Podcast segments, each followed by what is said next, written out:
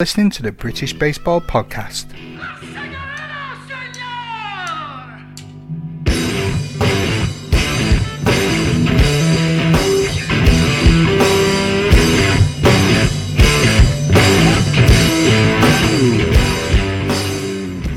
Hello, baseball family. Matthew here with another episode of the British Baseball Podcast. And joining me today live for whenever I was recording this is Mr. Vince Warner. Vince, how are we? Yeah, very good, thank you. Excellent stuff. Thank you very much for agreeing to come on and share some stories with us. I'm, I'm, pretty sure a lot of people are very eager to hear what you have to say. Why don't you tell us a bit about your, your home life and family life and, and unfortunately how you discovered and came across baseball? Well, basically, I was born into baseball. So my dad was playing before I was born.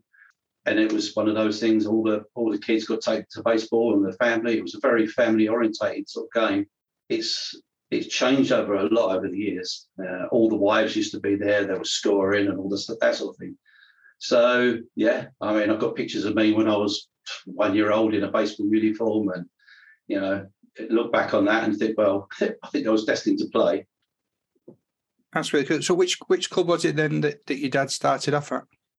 Uh, well, my dad started playing for Esso, and there was quite a few teams around in the Thurrock area um, because obviously Esso was an American club. Then he moved to Thames Board Mills. Now, Thames Board Mills was actually owned by an American company, and they started up in this really lovely ground. Um, he stayed there for, well, till we got kicked out, basically. Unfortunately, Thames Board Mills was taken over by uh, Fire Brigade, and they deemed that baseball, albeit it had been there for like 20, 15, 20 years or whatever it was, was not their sport they were interested in rugby, cricket, football, and it didn't pay enough money. Took up too much room on the ground as well. What a shame. Yeah, it is. I passed the ground not that long ago because uh, go to um, wildlife place at Rainham, and it just looks like a gypsy site. It's literally full of horses, and it, the grass is just waist high. And it's such a shame to see such a lovely complex, and the building was good, just gone into disrepair. Yeah, it is funny. Like I, I was trying to do a piece based on the the the amateur World Cup, and I was in Hull for a game, and I thought I'll do some footage around where the old ground was where they played, and that's now a supermarket. And mm. I find it mm. really eerie in a way where you can sort of walk across this car park, nearly get hit by a by a Mazda, and that was where the pitching mound was, type of thing. It's yeah, it's just very very strange when you see something that like of historical importance to a sport that not a lot of people even know about. And it's like, do you even know true. where you are or what you stood on? Sort of thing. Mm. Yeah, it's very curious. So, how old were you then? Uh, you said you were one. Which team was it that, that your dad played for when you were one year old? That was Thames Board Mills. That was Thames Sport. What are your earliest mem- earliest memories around that sort of? Well, your earliest memories of baseball, uh, really. I, th- I, think for me, um, was probably when I rebelled. I didn't really take too much notice of baseball, although I was going there and uh, involved in it. But about 11, I decided nah, I didn't want to play. Dad was taking me and forcing me to go. And that kind of set the seed of like, well, I don't like baseball. And then got to 13 and I thought, do you know what? I've been throwing, I've been practicing. Uh, I, I just want to play now. Never look back, basically. How weird was it then, like knowing that your dad was national team manager and his history. Did you ever feel like you, you had to play baseball or did you want to play? I know you said you rebelled then, but yeah, I think that was the reason. I think because he, my dad was quite a strong, forceful man. Basically, he didn't take no for an answer. Didn't like things that didn't go his way. So for him, that was forcing me to play effectively. That's why you know, as a, as a kid, not knowing, I just uh, didn't want to. And you, you, watch baseball and you go, it's a great sport. You know, I can't, it, you can't turn it down. So mm. I just wanted to play after that, and I, you know, I loved it. Literally, as soon as I got out in the field, the first game, the thrill of it, it was just amazing. Uh, started off in the outfield, but it wasn't long before people realised that I had an arm. So uh, I, I kind of started to pitch a little bit, and then after that, I caught which was my favourite position, which I've always loved. What did your mates at school think then of you playing baseball? Was it like my my son started training with Manchester, and uh, he he also has one of these lovely Essex Redbacks tops that were politely provided to us by Phil, Phil Carris. He sent me in the little boy one, and he trains in that and love it because he thinks he's Spider Man. The school that he goes to is very football orientated.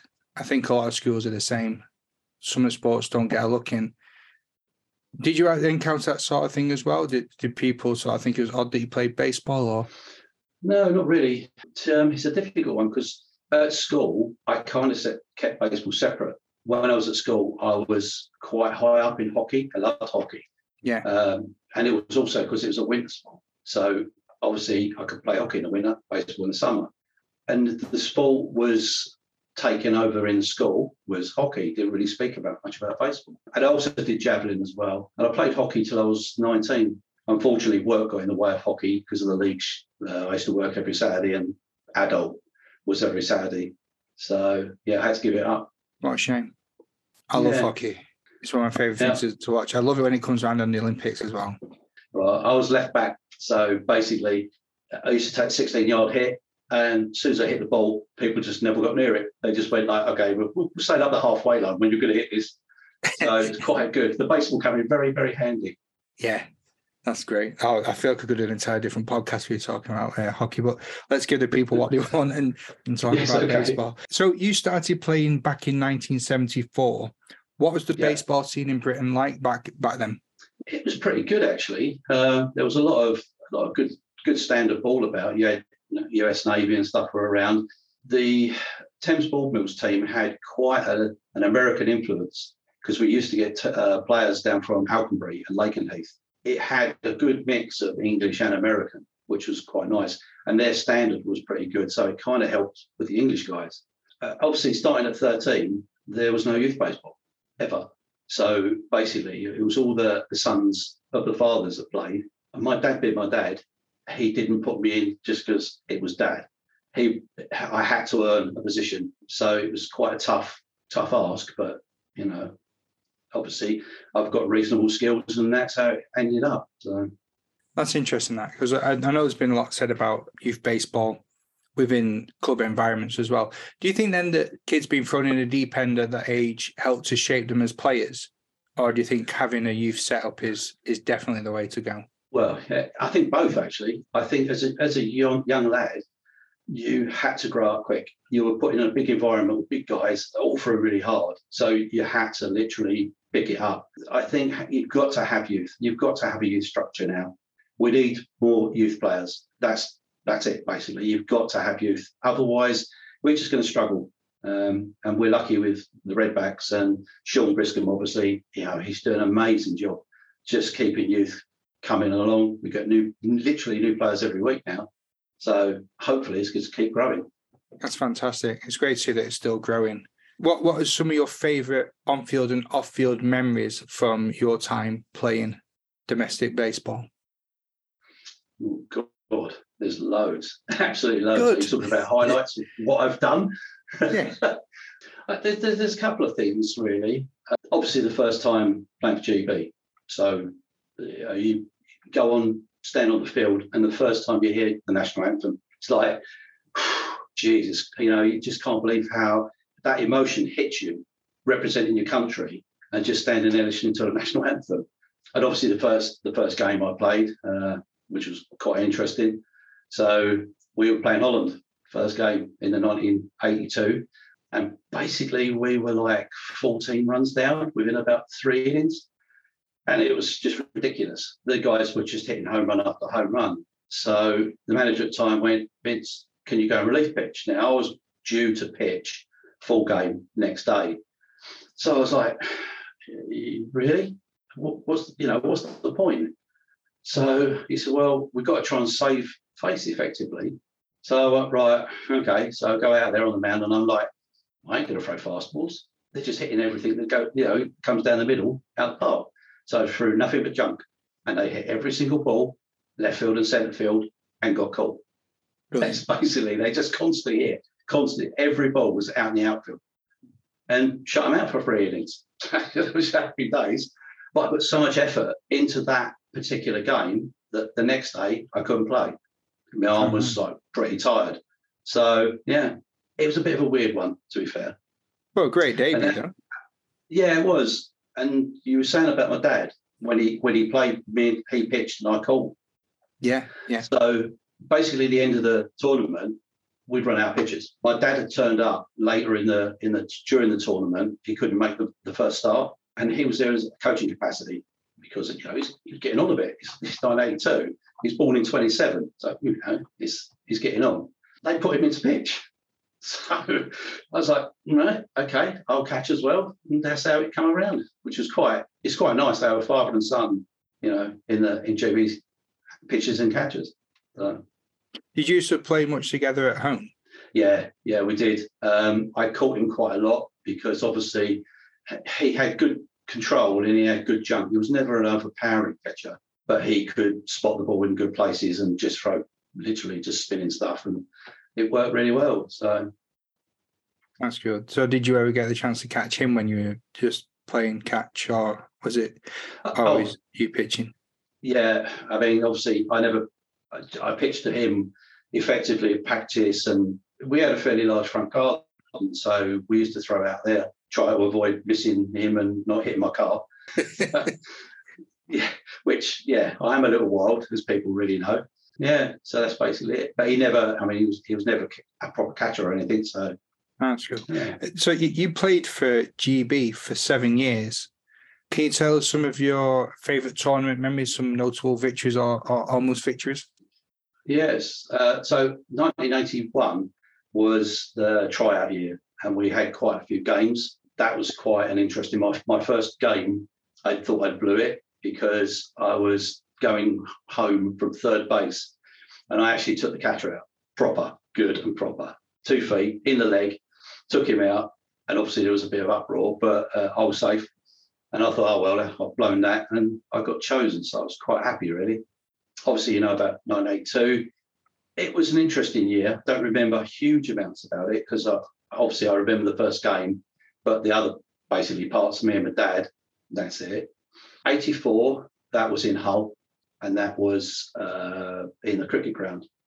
So that was quite interesting. We all come out, we're all standing there, again, national anthem thing. And they said, Oh, BBC, local BBC TV are going to be there to, to film you. So, okay. So they went down down the line and got the big cameras and stuff. If video recorders had been invented by then.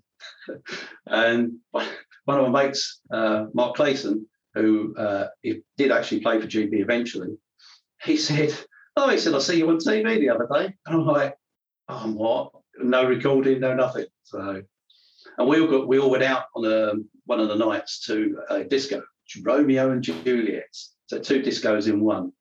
And as we were all walking to the to this club, we all had our baseball jackets on, and the amount of people that wanted to talk to us and just sort of say, "Oh my God, you know, you're playing for the GB locally and this that." And so oh, that was cool. And I suppose my best tournament was '86. Obviously, hit home run against France, and I think that was the only run in the game. Germany, uh, I was the only runner to get on base, which was well, obviously breaking up that sort of scenario, and got MVP. So because I pitched and caught on that as well, which was quite nice. In that game against France in the '86 European Championships, you actually voted the uh, the team's MVP. So that must have been Yeah. quite quite an honour for you. It was. It was definitely. I didn't expect it. You know, we had some good players in there. And after the tournament, we was in a hotel, and the manager just got everyone together and basically said, "We're just giving this trophy to Vince for MVP." I was like, "Wow," you know. So yeah, the the sad thing is, I never got invited back to play for GB. Go out on a high. Well, yeah, one of those things. You know, obviously we didn't have internet or anything like that, so whether I missed phone calls, I didn't get any letters, and I didn't think anything of it. Maybe there was a little bit about political. Um, we had the breakaway leagues and stuff like that, so maybe upset a few people. So yeah, didn't didn't ever play again. And later on in life, I stopped playing for about twelve years. That was it, all gone. But I had my time, I had my fun, so I'm not bitter about it. How did you feel though at the time though when when you just stopped when the, the GB stuff started started happening? Did- Did you think it was a personal Oh. thing? Did- Yeah, I did, and I just thought it was uh, it was weird to be made MVP and then never get invited back, which is like, well, what's that all about? But like I say, I had other things to do anyway, and it's one of those things, you know, Yeah. miscommunication maybe. How did you feel then when you sort of knew that you, your time was coming to a close playing at domestic level? Did, was that a hard decision to make, or do, do you wish you'd done anything? You said you had no regrets, but do, do you wish that you'd maybe stayed around a bit longer or, or maybe drawn line a bit early? Yeah, I think I did. Um, at the time, you know, it would have been nice to have kept going for a few more years at that sort of level. But it's just one of those things, you know, it happened. I couldn't do anything about it. I, had my time playing other, you know, with other teams and stuff. So I plenty to do, to be fair. And marriage life and all that malarkey come along. So yeah. What are some of your favourite then off-field memories around the GB setup? Now, every time I ask this question with anyone that's been involved in GB, it all tends to be, oh, well, I can't tell you this story, I can't tell you that story. But surely, from your seven years in the program, you must have a decent mm-hmm. story for me off-field that we can Yeah. broadcast. yeah, okay. Uh, I think the the funniest one was when we was in Antwerp, 982. We were told you can't go out, you can't do this, you can't do that, and we all snuck out and went to a club and come back at 2 a.m. As you do. It was the manager then. Uh, Ron Marshall. How did he take that news? I don't think you ever found out. To be fair, there was a lot of us didn't look very well the next morning. I must admit. So the next question is, what are your expert tips on sneaking out for a night out when you're not supposed to be? Uh, No, actually, don't answer that question. There's kids that listen. we, we- we should move on.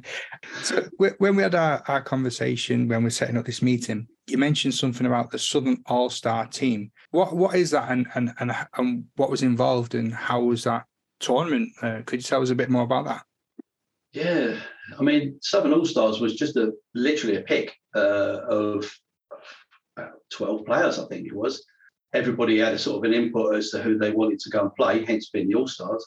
And I think they were basically from all different teams. You know, literally one. I think there was one team which had the two Japanese guys, Iso and Oda, great names. Uh, one of them was a, a sidearm pitcher, and he was like just amazing. He was lights out. I think it only was like one year, one season. Hmm. Um, and we just played different teams from around the country. It's quite good. All right, so it wasn't like North versus that was just like a uh, like a Yeah. super team of the of the Southern League and oh cool. Yeah. So what what are the players who are involved in that then? Can you give us any names? Uh, Rick Zone, I think Marty Dewar. Uh, God, that's come bringing back some memories. Uh, yeah, might have been Don McDonald. Yeah, that's about it. That's all I can remember. There's a, there's a few, but It sounds like a really fun thing. I'd love to see an all star um, competition, or even if it's just like BBF versus BBN and have like like like the Battle of Britain that they do every yeah, year, but sort of have like a, an all star from from Scotland and then you could have Ireland and Wales or or just all the different leagues. I, I don't know how it works out, but I think an all star team where you've got the the best players from certain areas would be really good in like a round robin sort of tournament over a weekend. yeah, it would do. Yeah, Yeah, it could be good fun. Uh, you won the national championship in 1984 with the Croydon Blue Jays. Now the Blue Jays Yeah. are no longer around. Um, so what what can you tell us about that team and and the history behind it, and also that tournament? because of obviously Dad, um, he was friends with so many people. Uh, we basically uh, split. Well, Thames Board Mills had broken up, but we tried moving uh, the actual team to Rainham, um, and it lasted about a year or two years. Um, and then we were thinking about going to Basildon, which is where Steve Simmons and George Simmons were. Yeah, yeah. And I think we went, we had a quick look over there, and then I think he was just invited to go and play for the Blue Jays. I mean, considering how far it was from where we lived uh, in Essex, uh, we still went to training, which which was pretty cool. Obviously, um, Dad used to take us uh, down there, and we used to manage to get some some reps in and stuff. Yeah, I mean, the team was really good. It was just full of different nationalities, and you know, everyone was pretty good. The final uh, against Hull was at uh, the Arrows ground, and it was the first year the Arrows ground had been built. Ironically, yeah, they caught whole game, and there's quite a lot of write-ups about it and how how exciting was at the very end. You know, uh, Johnny Harrington hitting the ball and basically getting a couple of runs in and that sort of thing. So yeah, it was very good. I've got some pictures, nice pictures of me holding a cup and sword. which God knows where that went. Oh yeah, I've seen that sword, and I'd love to know Yeah. where that is. I was chatting with, I think Yeah. it was Matt who does the Angels in the UK podcast and the, and the Twitter account, and we were just chatting about this. This it is. It's like a, a like a saber, and it's huge. It's big. It's sort yeah, someone's got that in the loft somewhere. They must have. Yeah, definitely somewhere. But no, I, I don't know where that went, but it's quite good. If I mean, obviously, knows, to win a national championship is it, it's the ultimate, isn't it? You know. Yeah. But we had some really, really good games as well. yeah, So one one thing that um, happened, which kind of personifies what my dad was like, was we were playing up north in a I was a, I think it was a quarter-final, semi-final, and Johnny Harrington was at bat. I was sitting on the bench. Uh, we had a because we had a couple of catches. So Harrington was on the bench. I'm sorry, I was on the bench, and Johnny Harrington comes up to bat. Now he pops it up to first base. So Johnny trots, literally just saunters down. Guy catches the ball. So as John turns to come back to the bench, my old man said, John, you're benched. And he's like, What? He said, You hustle it out. You have, have to hustle it out. Said, if he drops the ball, you'd be on base, wouldn't you? So he put me in. He said, Right, Vince, how you go to left field, because that's where Johnny was. So next inning, standing in left field, thinking, okay, this is cool. And I get a shoestring. I'm literally running like bat out of hell towards third base, dive, catch the ball. So as we all trot back in, my old man went, and that's why he's out there. And it it's kind of taught me that you have to play, you have to play hard no matter what. yeah. But There's yeah, a great Dad picture. on Dad was like that. Yeah, there's a great picture of it on the Project Cobb website, um, which is why I'd be keen to get a bit more information about the game because there's, there's not there's there's no box score for it or or many details about the contest. Just that you, you end up winning 10-9. Hmm. So It must have been a, a thrilling thrilling game though with a comeback like that. I mean, you you ended up this. Yeah. the- I think you lost one game all season. What one nine, lost one. Yeah, The right to the very end. I mean, that's that's what you want, isn't it? They they said it's one of the best sort of finals ever. you, you rode all the way through to it. You, you won the, you won the division, and then in the playoffs, beating the Southglade Hornets 12-1. and then Hmm. that that final there against the Hull Mets. Were you were you the underdogs or were you favourites going into that game? Because I, I know that Hull was like a hotbed of baseball back back then. Yeah, they were good. Yeah, they were good. I, I think it was a 50-50 to be fair. You know, we we'd had games against them previously. We we knew they were really good. Um, so yeah, they- I don't think we were favourite. Who who's some of the players that that you remember from that game? There's Yeah, Darren Ward. Um, Phil I Lang. knew the and yeah, Phil Lang, Norman, yeah, uh, uh, Don McDonald, and it would have been Kevin Sylvester. Yeah, Uh, he was a character, uh, but he pitched really well, so it was quite cool. And Bob then Burnham, Ross Upfield, Upfield, Yeah. yeah, yeah, it's quite a few. Awesome. You also played in the the Masons Night League. How do you play baseball? night? Mattessons. Mattessons. Sorry. Yeah, I need to get something yeah. That's right. Well, basically, we had lots of hot dogs free. That was good. Hmm. So free they decided that a night league would be good for PR and stuff. So basically, it was just a few teams cobbled together again. Uh, Mattessons sponsored it, and they hired rugby grounds, football grounds, basically to play them. Put temporary nets up with, and just made it a showcase, really. Um, so I played at the Wasps Wasps ground, I think it was. Uh, I can't remember any of the others. Vague. It's quite a long time ago Yeah.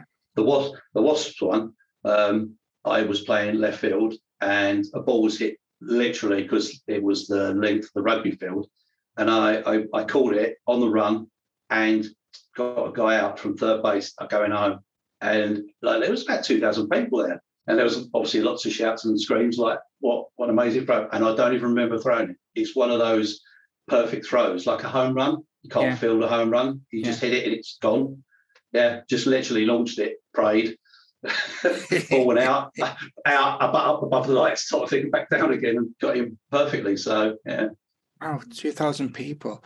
What when what year was that? What what era was it? I honestly, again, I can't remember dates like that. I'm not Steve Simmons. He remembers every pitch. yeah, I'll, I'll, I'll have to tap into him again. With, with all these different stadiums that you played in across the country, which, have been some of your favourite grounds to play? Hmm. Yeah, that is a good question. I think Thames Board Mills always a, place in my heart because the ground itself was so good. The, the everything was perfect. Grass was always cut nice, had a decent mound that never seemed to work, have any work done to it. Farnham, obviously, you know, I've played there once now. It's pretty good. Rose Hill with Croydon, very up and down, but it had a had a unique feel to it. So yeah, there's a few. Oh, Chelsea football ground. You played at Chelsea? Yes, that was against the United States Navy. I played one inning. I did. well, and there were six thousand people there. So that was Wow. like quite cool. But I sat on the bench for ages and I got an inning, and um, yeah, I wasn't best pleased about that. so But that wasn't, you know, that again was just a showcase then. So yeah. So what what was it then that that, attra- that do you think attracted so many people to watch back then? Like you're getting crowds of Centre 6,000, 2,000. yeah, it was centre of London, and that was advertised well as well. So uh, you know, it was it was cheap to get in. I think um, it was very very good to see that amount of people there. Wish we could get more of it. Yeah, yeah. But It's- then it's- I think obviously like with the advent of MLB coming over, you know, Yeah. you're getting more and more people interested in baseball now and finding out that there's baseball. But I think if you had some kind of big showcasing, because you know, United States Navy, man, some good players. Obviously, they had a pool of Americans that could play baseball really well uh, against GB. Um, and if you advertise it, people will come and watch it. what was it like playing in front of those type of crowds? Because I, I can only speak from experience. Like up in Manchester, we don't get that many crowds. I, know it's different, different area and different times, but I, I it's not one of the things where I- when I set out playing, I, I never thought, "Do you know, what, I want to play baseball in front of fifty people, two hundred people, thousand people. I, but but for you to be playing at that sort of level, I mean, you, you must have had like big crowds coming to watch at GB in the tournaments, but like six thousand people Mm. it it just seems like such a, uh fantastic. It's a large amount. Yeah, it, it's weird because you, you get out on the field and you kind of forget. You just because of concentrating on the actual game, you just don't realise that they're there, which is good, obviously, because you don't want to be dwelling on the fact that you've got that many people watching what you're doing. Going back to GB, and you was asking about sort of what are my sort of good moments. Mhm. There's one particular one I forgot. This was between the tournaments. I think it was about 83 and we it was GB versus the United States Air Force. Yeah. It was a rugby football ground, and I hit one out of the ground. Grand, uh, not grand slam. I think it was free base, but I hit it out of the park. Which, it, fortunately, left field was the short field. Does it say like um did did it end up getting hit like hitting a car or something outside or did you ever get the ball back? No, no, no idea where it went. I hit one to centre field as well, and it was literally, obviously, corner to corner, uh, Yeah. and only got to third base on it, which was annoying. How weird was it then playing like baseball on a football pitch? Like how did they work that out logistically with the dimensions? Yeah, it's awkward. I mean, obviously, like when we played the, the rugby at the rugby ground, they did it the right way. Uh, so left field was the deepest and right field was short. Um, there wasn't many left field left hitters, so uh, it worked out all right. But the rugby foot ground, they did it the opposite way, and left field was obviously quite short. They had they had stands, um, but, but basically it was probably only about 300 foot, if that, to where the, the, the seats were. Yeah.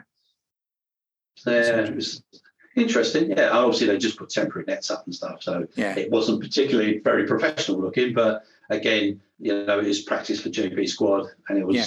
different to have you know people come along and watch. That's cool. Do you uh, do you have any mementos from your time playing? Did you ever collect like balls or um, have particular like bats or something framed from like like that France home run? Have you got you got have you still got the bat or are you are you not that sentimental when it comes down to you? No, not really. I've got because obviously with Paris we we came third place, so we've got a, a lovely bronze uh, medal, which is quite nice size. That's that's still out there in the loft. Um, the only thing I've really got that I've kept is a baseball which is signed by the GB squad, probably from about 1960 something, uh, which my dad kept, and it was in one of them globe things to keep it all cold. It's faded a bit and got a bit, bit knackered, really, but it's still there.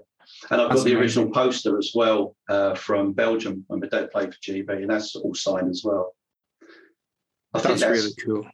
I think that's on the um, Project Cobb website. The picture of that Yeah, uh, poster. I'll have to root it out and maybe try Yeah. and pop it up onto the video. So if you're watching this on YouTube and you saw a poster appear where Vince was talking, it means that I found it and it worked. And I'm really good at doing what I do. if not, better luck next Bit time. I'll try and put it on. Twitter. Yeah. yeah. Um, now we, we've been chatting recently, and I'm saying this lovely Essex Redbacks top. Uh, you mentioned that the two teams have now merged, the Essex Arrows and the Essex Redbacks. Uh, what can you tell us about the merger and how, how that's come about? Well, We've been friends with the Arrows for a really long time. Uh, we've had players come and go, you know, go to the Arrows, come back, etc.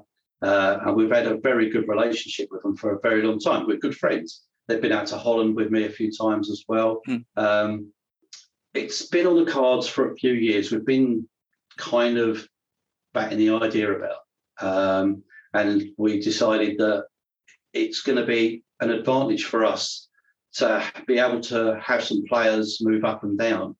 Um, one of the problems we've kind of had is having a single A and a triple A team. The single A guys either don't want to jump up too far a level, or they're quite happy in their team because they've got teammates and stuff. Um, so when we've had a weaker AAA, as in like less players, we've struggled to get anybody to come up and play for us because Yeah. they're too they just don't want to come up. So basically, um, their NBL side have also got a glut of players, um, and they possibly wanted to come down. Plus, they had some double A, and their double A was getting a little bit weak because they had less lack of players. So we've combined to make effectively five good teams and possibly six now. So we're getting awesome. mid forties training at the moment, and I know there's quite a few players that still can't make it. So we're hoping to get six teams. You know, it's that's amazing. Yeah. So we are joining the the likes of Herts, which has obviously got quite a lot of teams, and obviously London. That's who really cool. Announced they've got nine teams apparently. Crikey. That's So it's, it's good. Well, also we think that we should have a, a bigger chance of getting more sponsorship because we are so big. Yeah. It, it all kind of ties in, doesn't it? You know, it's a bigger organisation. You're, you're going to attract more attention. Yeah, definitely, definitely. So Mm. it's is it are are you still classed as two separate teams and like the arrows playing out of well, no, s- Waltham? no. So well, it is and it isn't. So we've obviously got the Arrows are going to be playing out of Waltham, Waltham Abbey. Yeah. Um, Triple A will split its home time, so we'll have some at Melbourne Park, but we'll also have some at Waltham Abbey, and the same with Double A. They are going to split between it as well. So because obviously you've got guys that are at Waltham Abbey, they don't want to have a home game every time that they Barleylands or Chelmsford. Yeah. So we've kind of said what we will do is work it out so we can just basically move where we want to. Um, and obviously, if you've got scheduling issues, we've got more choice of grounds. So we've Yeah. got three three grounds now. So Brilliant. Yeah, mm, nice. it's going to nice work work. out pretty good. Yeah, definitely. Uh, you mentioned Holland a few times. Now you, you play a regular tournament over in Holland. You have done for thirty years. Why is this such an important thing for you to do? I think it's the friendships that you make. Um, initially, the first because I went to the first meet tournament, which is the Missing Ear European Tournament. Uh, reason it's called that is because it's held in Nuenen. Now, Nuenen was the home of Vincent Van Gogh for a, a little while, so uh, that was the tie-in on that. Um, the first time I went there was with Crawley Giants at the time. The second year I went was with Croydon because obviously there's so many players that knew each other and they made basically a team up of different teams. Um, and from then on, uh, once once all that had sort of gone by and I'd been playing for Croydon and going over there with them a few times, um, eventually started taking my own teams over there. So uh, when when we had um, the uh, the team at Witham, the Essex Eagles, and then obviously as soon as uh, we got the Redbacks going, was like let's go and play baseball there. So yeah, it's uh, it's such a fun tournament. It's a release. It's not. Uh, it's it's hard. I mean, there's some amazing players there, um, but it's fun. You know, there's there's quite a bit of drinking involved, and just mm. enjoying yourself and not taking it too seriously. Yeah. Even though some of the Dutch, there's a couple of Dutch teams that were usually there, instructors and destructors. Yeah, the instructors were the coaches, Dutch yeah. coaches. So obviously you can imagine they were pretty good. The structures were basically all of the high-end Dutch national team players. So yeah, they usually won. Yeah, yeah, I can imagine. They're, they're not a bad team, the Dutch national team, are they? No, pretty good. yeah, I can see the benefits of that as a for well, apart from all the, all the drinking. Like, but would you recommend that then for other clubs to do? Like, try and seek out a partnership with with Dutch teams with like the the standard of baseball that they've got how am I trying to say this? Like, would you would you recommend like te- teams trying to reach out to some of the, the, the better leagues and teams in Europe to try and have these sort of tournaments, or maybe like well, yeah, there is a like... few already. Yeah, there's there's definitely a few already doing that. Uh, Oxford Kings they go to Turin uh, once a year, and I know the the Turin guys because they actually come to the meet tournament as well. So it's quite uh, you know it's almost like a family. Um, and the level of baseball there is really good. Uh, the Arrows are big going to Spain, so they're playing in, in, a really high quality tournament there. I know there's been some teams that have gone to La Rochelle in France. Mm-hmm. The the diamond there is amazing. Yeah. So yeah, uh, and that was um, that was built by an ex-English guy. He's out there, uh, Julian Dodwell. So he played for GB. He moved out there, um, started the baseball up, and he's built this amazing little stadium. So, oh, wow. yeah, so there is other teams already doing it.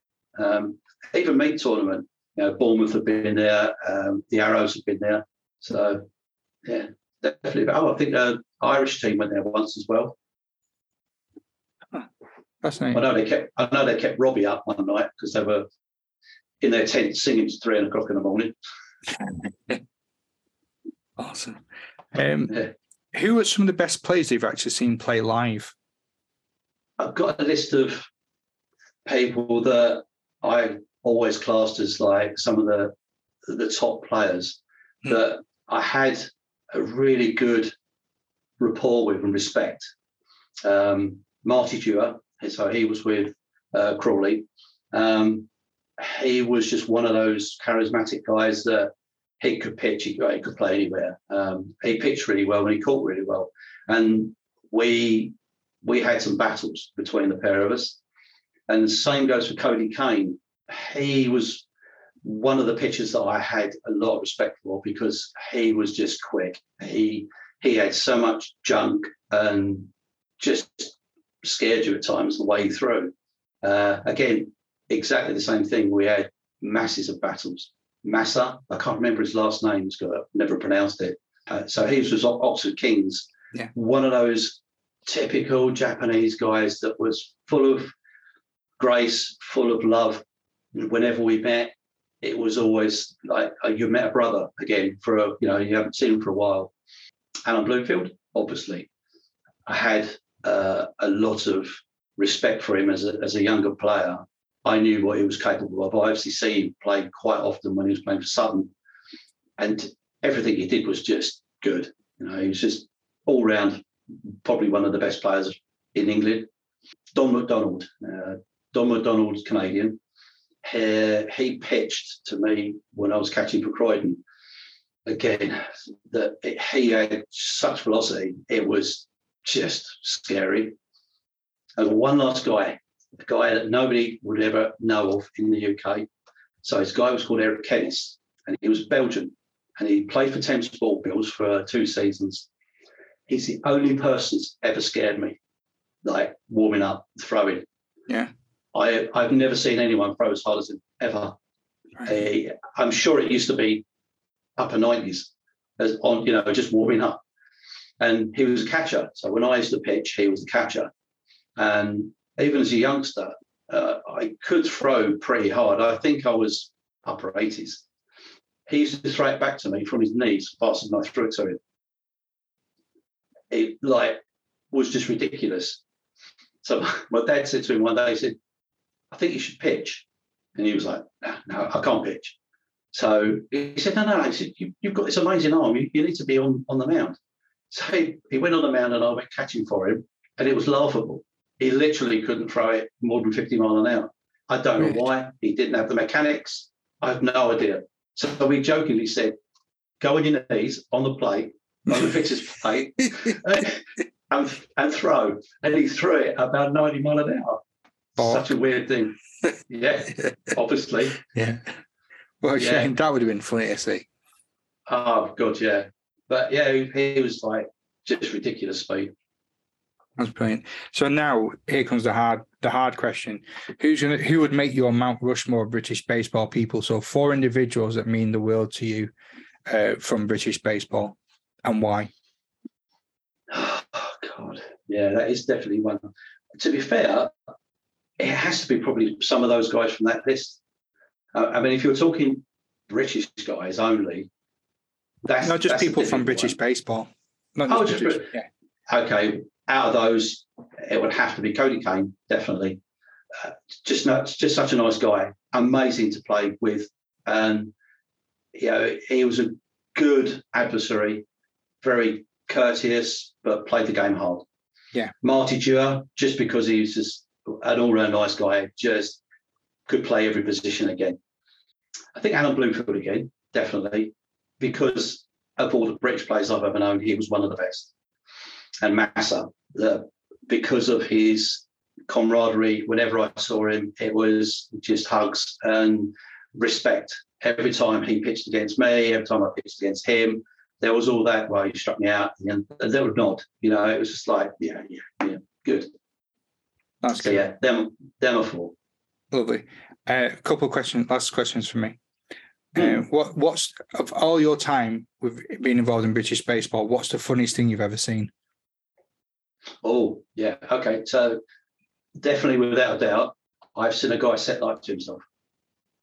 Set himself on fire. Yes. So it was it was at Thames Board Mills, and of course, in the earlier days, a lot of people smoked, and the guy slid into second base with a box of Swan Vestas in his back pocket. so the guy was running around trying to take his pants off with the flames bursting out the back of his bum. Literally, it was just, uh, you know, you think it's quite dangerous, but we were just wetting ourselves. Crikey. Oh well, I, would like to say you, you won't probably won't see that again nowadays with, with people vaping, no. but I won't be surprised. Christ, that's funny. So the last two now from me what has baseball given you and what are you grateful uh, to the game for? Obviously, a sense of pride because playing for GB, you know, to, to represent your country is obviously and one of those ultimate things. Keep me fit, if anything. You know, if you don't play sport, you don't keep fit, etc. So yeah, and, and obviously I've made a huge amount of friends. It's one of those. It's a big community, really. You know, yeah. every, time you go to Farnham and you see team after team, and everybody knows each other, and that's obviously really good. Yeah, yeah, I'm finding out like we, like we said before, I hit record. Like this going from a getting to know people to now a like a historical documentation thing happens so quick because I just realized that I'm the only person who doesn't know anybody in the game, and everybody knows everybody. Of course. Well, there's some interesting stuff coming up at Farnham this year. So mm, yeah, you know, yeah, some tournaments coming up. Yeah. Yes, indeed. It is, yeah. I mean, it's good, good to, to know that that's that's happening. Mm, definitely, yeah. I think more tournaments, um, the better. Like an FA Cup style thing would be really interesting. But I suppose it's just the logistics of getting people to hear that everywhere.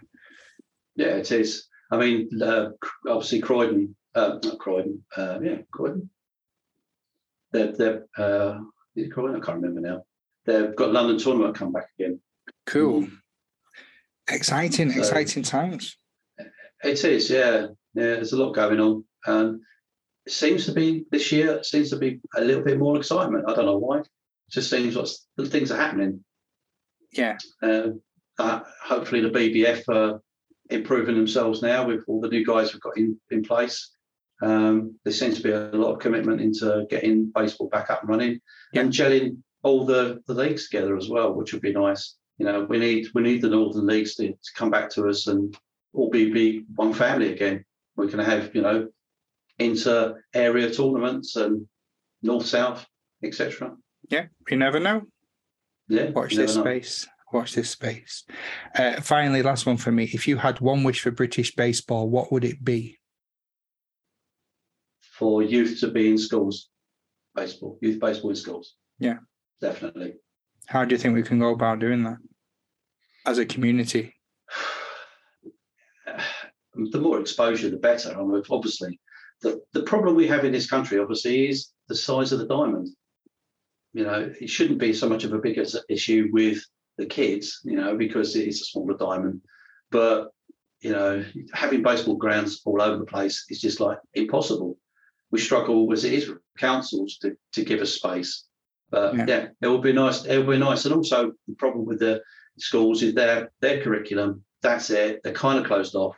You know, it's football, it's rugby, it's hockey, and cricket, and that's you know, you get the odd here and there of different sports, but it's rare.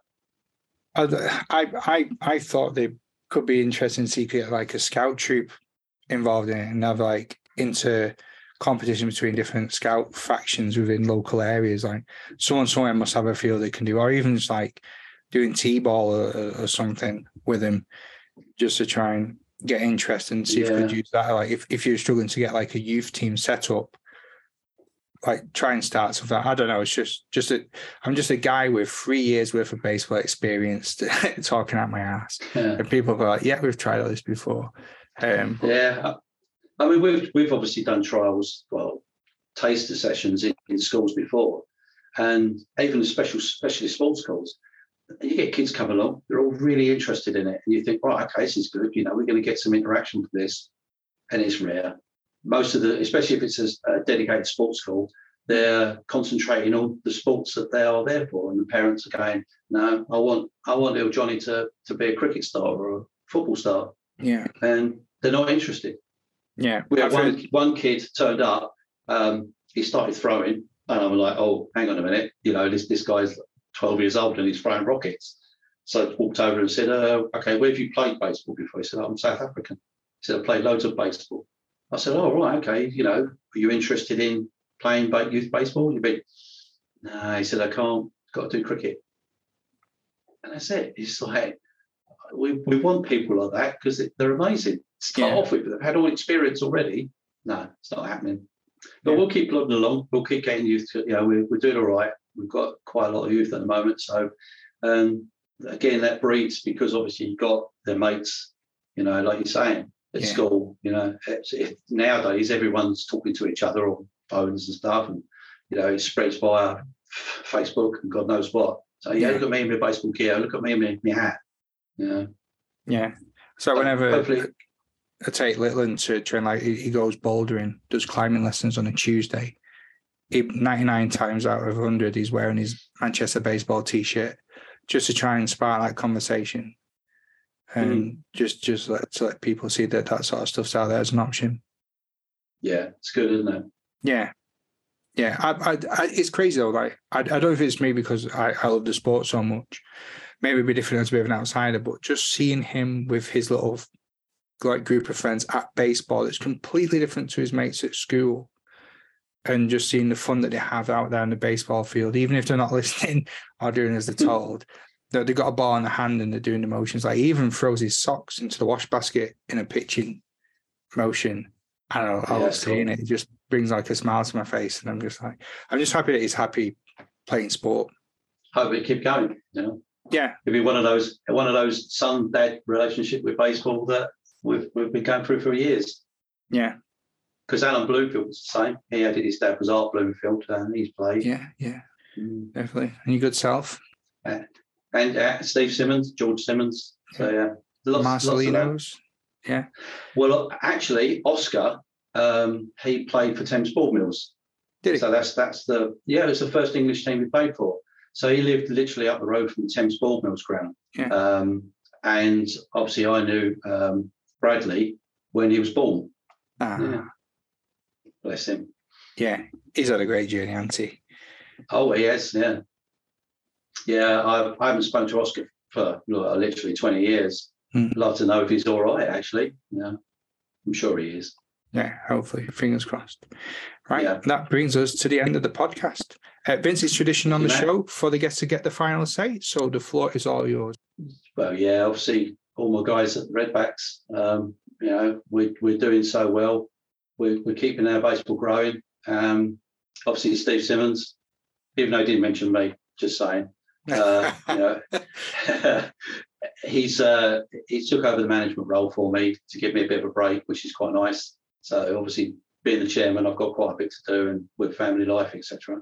yeah. And to all my friends in Holland, basically, you know, I shall keep coming as, as long as I can. Right. Well, Cool. I can't wait to see what the, the season brings. Finn, all the best of luck for uh, the 2023 season. I'm sure I'll I'll be uh, updated on the scores as the season progresses. Yeah. And hopefully we bump, bump into each other, hopefully at Farnham. You never know. Right. Yeah. I'll I'll get the Capri Suns in. Yeah, excellent stuff. Great stuff. Vin, Vin, this, is, uh, this has been brilliant. Thank you so much for your time. Yeah. Really appreciate it. And thanks for sharing so many great no stories. And uh, there you go. Vincent Warner. Yeah, all the best. Cheers, mate. Take care, mate. Take right. care.